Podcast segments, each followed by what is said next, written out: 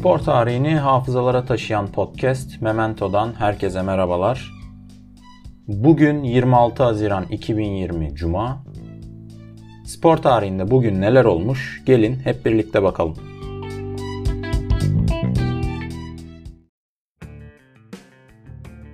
Güne bir doğum günüyle başlıyoruz. İtalyan ve dünya futbolunun savunma dendiğinde akla gelen ilk isimlerinden biri olan ve karizmasının yanında 25 yılı bulan istikrarıyla da kendisine hayran bırakan ve ünlü filozof Doğuş'un babadan oğula nesil bunlar sözlerinin de en güzel örneklerinden birini oluşturan Paolo Maldini 26 Haziran 1968'de dünyaya gelmiş.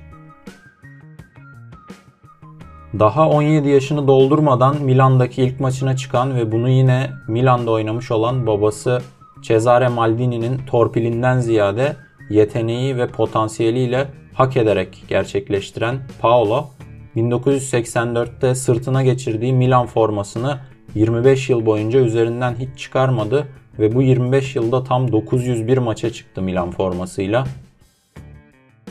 Bu maçların tam 647'si Serie A'da oldu ve bu alanda Buffon'la eşit maç sayısındalar. Pandemi olmasa Buffon bir maça daha çıkar bu rekoru eline geçirirdi muhtemelen fakat şimdi nasıl olur bilmiyorum. Gerçi bir maç oynar yine muhtemelen. Kariyerinde Milan'dan başka bir takımda oynamayan ve Milan'ın efsanelerinden biri belki de en büyüğü olan Maldini İtalya milli takımıyla da 126 maça çıktı. Fakat 2006 Dünya Kupası'nı kazanan İtalya takımının kadrosunda kendisi yoktu. İçinde bir ukdedir bu muhtemelen. Kariyerinde 2 Şampiyon Kulüpler Kupası, 3 Şampiyonlar Ligi, 7 Serie A şampiyonluğu gibi şeyler olan Maldini'nin sadece kazandıkları değil kaybettikleri de bir o kadar etkileyici. 3 Şampiyonlar Ligi finali, 1 Dünya Kupası finali ve 1 Avrupa Şampiyonası finali kaybetmiş Maldini. Kariyeri boyunca hem sol bekte hem de stoperde maksimum performansla oynayan ve her iki mevkinin de futbolu bıraktığı 41 yaşında dahi en iyilerinden biri olan Maldini'nin oğulları da aile geleneğini sürdürüyorlar ve futbolculuk yapıyorlar ancak büyük oğlu Christian biraz tırt çıktı. Kariyerine Serie A'da devam ediyor 4. ligde İtalya'da. Küçük oğlu Daniel ise Milan altyapısında ve bayağı da potansiyelli bir arkadaşımız. Paolo Maldini'nin kendisi de şu anda Milan'ın yönetiminde ve geçtiğimiz aylarda koronavirüse yakalanmış ve bu hastalığı atlatmıştı.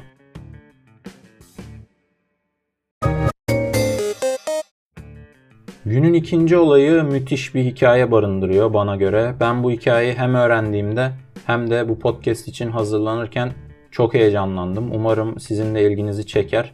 26 Haziran 1992 günü Danimarka Euro 92 finalinde Almanya'yı 2-0 yenerek tarihindeki en büyük başarısını elde etmiş. Fakat bu başarının hikayesi sevinç, coşku, entrika, şans, sürpriz ve en önemlisi de hüzün gibi karmaşık duyguların tamamını barındırmasıyla çok özel bir hal alıyor. Bu hikayeyi dinlemenizi ben şahsen tavsiye ederim.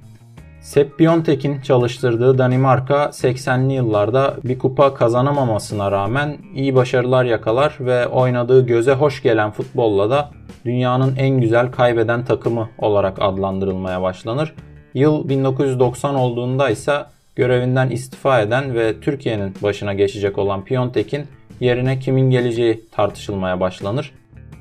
Adaylardan biri U21 takımını 1979 ile 89 arası çalıştıran ve son 3 yıldır da Piontek'in yardımcılığını üstlenen Richard Möller Nielsen'dir.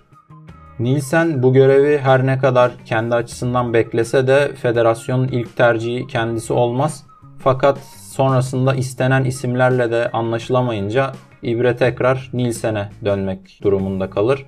Nielsen, Selefi Piontek'ten görevi devralmanın baskısını her saniye üstünde yaşayacağı bir maceraya böylelikle girişmiş olur. Fakat muhtemelen en zorlandığı konu ikisi de birer ego makinesi olan Laudrup kardeşleri kontrol etmek olur. Ve bu Laudrup kardeşlerle anlaşamaz Nielsen ve kardeşler onu bir nevi böyle çok da takmayarak e, onun antrenörlüğünde milli takımda oynamayacaklarını açıklarlar. Bu iki yetenekten de yoksun olan Danimarka takımı Euro 92 elemelerini aşamaz ve Yugoslavya'nın arkasında bitirir grubu. Turnuva biletini alamamış olur. Aylardan artık Haziran olmuşken ve başlamasına 10 gün kalan turnuva için takımlar İsveç'e gelip kamp yapmaya başlamışken gelen bir haberse bir heyecan dalgalanması yaratır Danimarka tarafında. Turnuva için İsveç'te bulunan Yugoslavya'nın içinde bulunduğu iç karışıklıktan dolayı o dönemlerde herhangi bir uluslararası müsabaka yapması yasaklanır ve doğal olarak da turnuvadan e, atılmış olurlar ve İsveç'te bulunan Yugoslavya takımı gerisin göre ülkesine dönmek zorunda kalır. Onların yerine turnuvaya gidecek takım ise elemeleri onların arkasında bitiren Danimarka olur haliyle. Danimarka'nın komşusu İsveç'e gitmesi çok büyük bir problem değildir. Fakat rakiplerinin hepsi kampa girmişken Danimarkalı oyuncuların çoktan tatile gitmiş olması gibi bir sorun vardır. Ve oyuncuların hepsi de bir anda böyle apar topar İsveç'e gelerek kampa girerler. Bu oyuncular arasında daha önce Nielsen'le kavga eden ve milli takımı bıraktığını açıklayan kardeşlerin küçüğü takımın da en yetenekli ismi Brian Laudrup da vardır. Nielsen'le aralarındaki buzlar erimektedir. Kadrodaki bir diğer oyuncu da Kim Wilford'tur ve Wilford'un 7 yaşındaki kızı Line lösemi tedavisi görmektedir. Wilford doktorlardan kızının iyileştiğine dair bilgiler alarak gönlü rahat bir şekilde turnuvaya gider.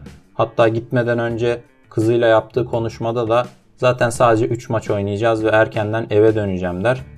Danimarkalı oyuncuların genel düşüncesi de budur. Fakat kaderin onlar için yazdığı plan bambaşkadır. Ve turnuva başlar. 10 gün önce güneşlenmekte olan Danimarkalı oyuncular e, bir anda kendilerini yeşil sahada İngiltere karşısında bulurlar. Ve bence gayet iyi bir skorla dönerler maçtan. Maç 0-0 beraberlikle biter. İkinci maç ev sahibi İsveç'ledir ve İsveç bu maçı 1-0 kazanır. Bunun ardından da artık Danimarka'nın elenmesi kesin gibi bir şeydir. Oynanacak son maçta Fransa'yı yenmeleri, aynı anda da İsveç'in İngiltere'yi yenmesi vesaire gereklidir. Burada biraz böyle averaj hesapları falan da var. Fakat Danimarka'nın gruptan çıkma ihtimali o meşhur karikatürdeki gibi yani Uganda'nın Türkmenistan'a kornerden gol falan atması lazım. Fakat kesin olan tek şey Danimarka'nın Fransa'yı yenmesi gerektiğidir. Bu maç öncesi de şöyle bir tekrar sorun çıkar. Kim Wilford'un kızı Line'nin durumu kötüye gitmektedir ve haliyle Kim acilen Danimarka'ya kızının yanına döner. En önemli oyuncularından birinden böylelikle yoksun olarak maça çıkan Danimarka bir mucize yaratır bana göre ve 2-1 kazanır bu maçı ve tüm o kuantum hesaplarının hepsi de tutunca gruptan çıkarak son 4 takım arasına kalır. Fransa maçını kızıyla birlikte hastanede izleyen Kim Wilford'un da beyninde o anda bir ampul yanar muhtemelen. Kızının baba neden takımda değilsin ben seni orada izlemeyi daha çok seviyorum demesi üzerine e, kızının da iyi olduğunu görüp tekrar İsveç'e geri döner Kim Wilford. Döndüğünde arkadaşlarına söylediği şey ise şu olur. Ona turnuvayı kazanacağımızı söyledim ona göre oynayın. Yarı finalde rakip son Avrupa şampiyonu Hollanda'dır. Maç Hollanda'nın bitime 4 dakika kala attığı golle eşit biter ve penaltılara gider. Penaltılarda da Peter Schmeichel'a takılan Marco van Basten hariç herkes ağları bulur ve Danimarka bu peri masalına devam eder, finale yükselir. Finalde de rakip son dünya şampiyonu Almanya'dır. Danimarka Fax Jansen'in golüyle öne geçer. Ardındansa tam bir Alman dominasyonu yaşanır sahada. Almanlar sağlı sollu yaldır yaldır gelmektedir. Fakat her seferinde kaleci Schmeichel'a takılırlar. Gerçekten müthiş oynar bu maçta Schmeichel ki zaten bayağı iyi bir kaleciymiş.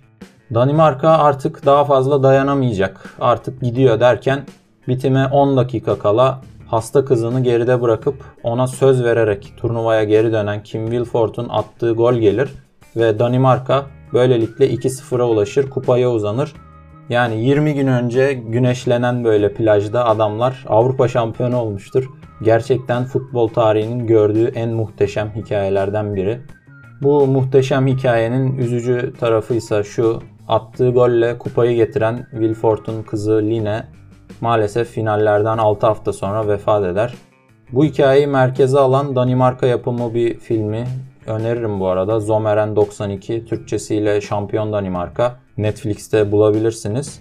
Çok iyi bir film olduğunu söyleyemem oyunculuklar vesaire açısından fakat tüm o karmaşık duyguları size geçirmeyi başarıyor film. Tavsiye ederim bakabilirsiniz.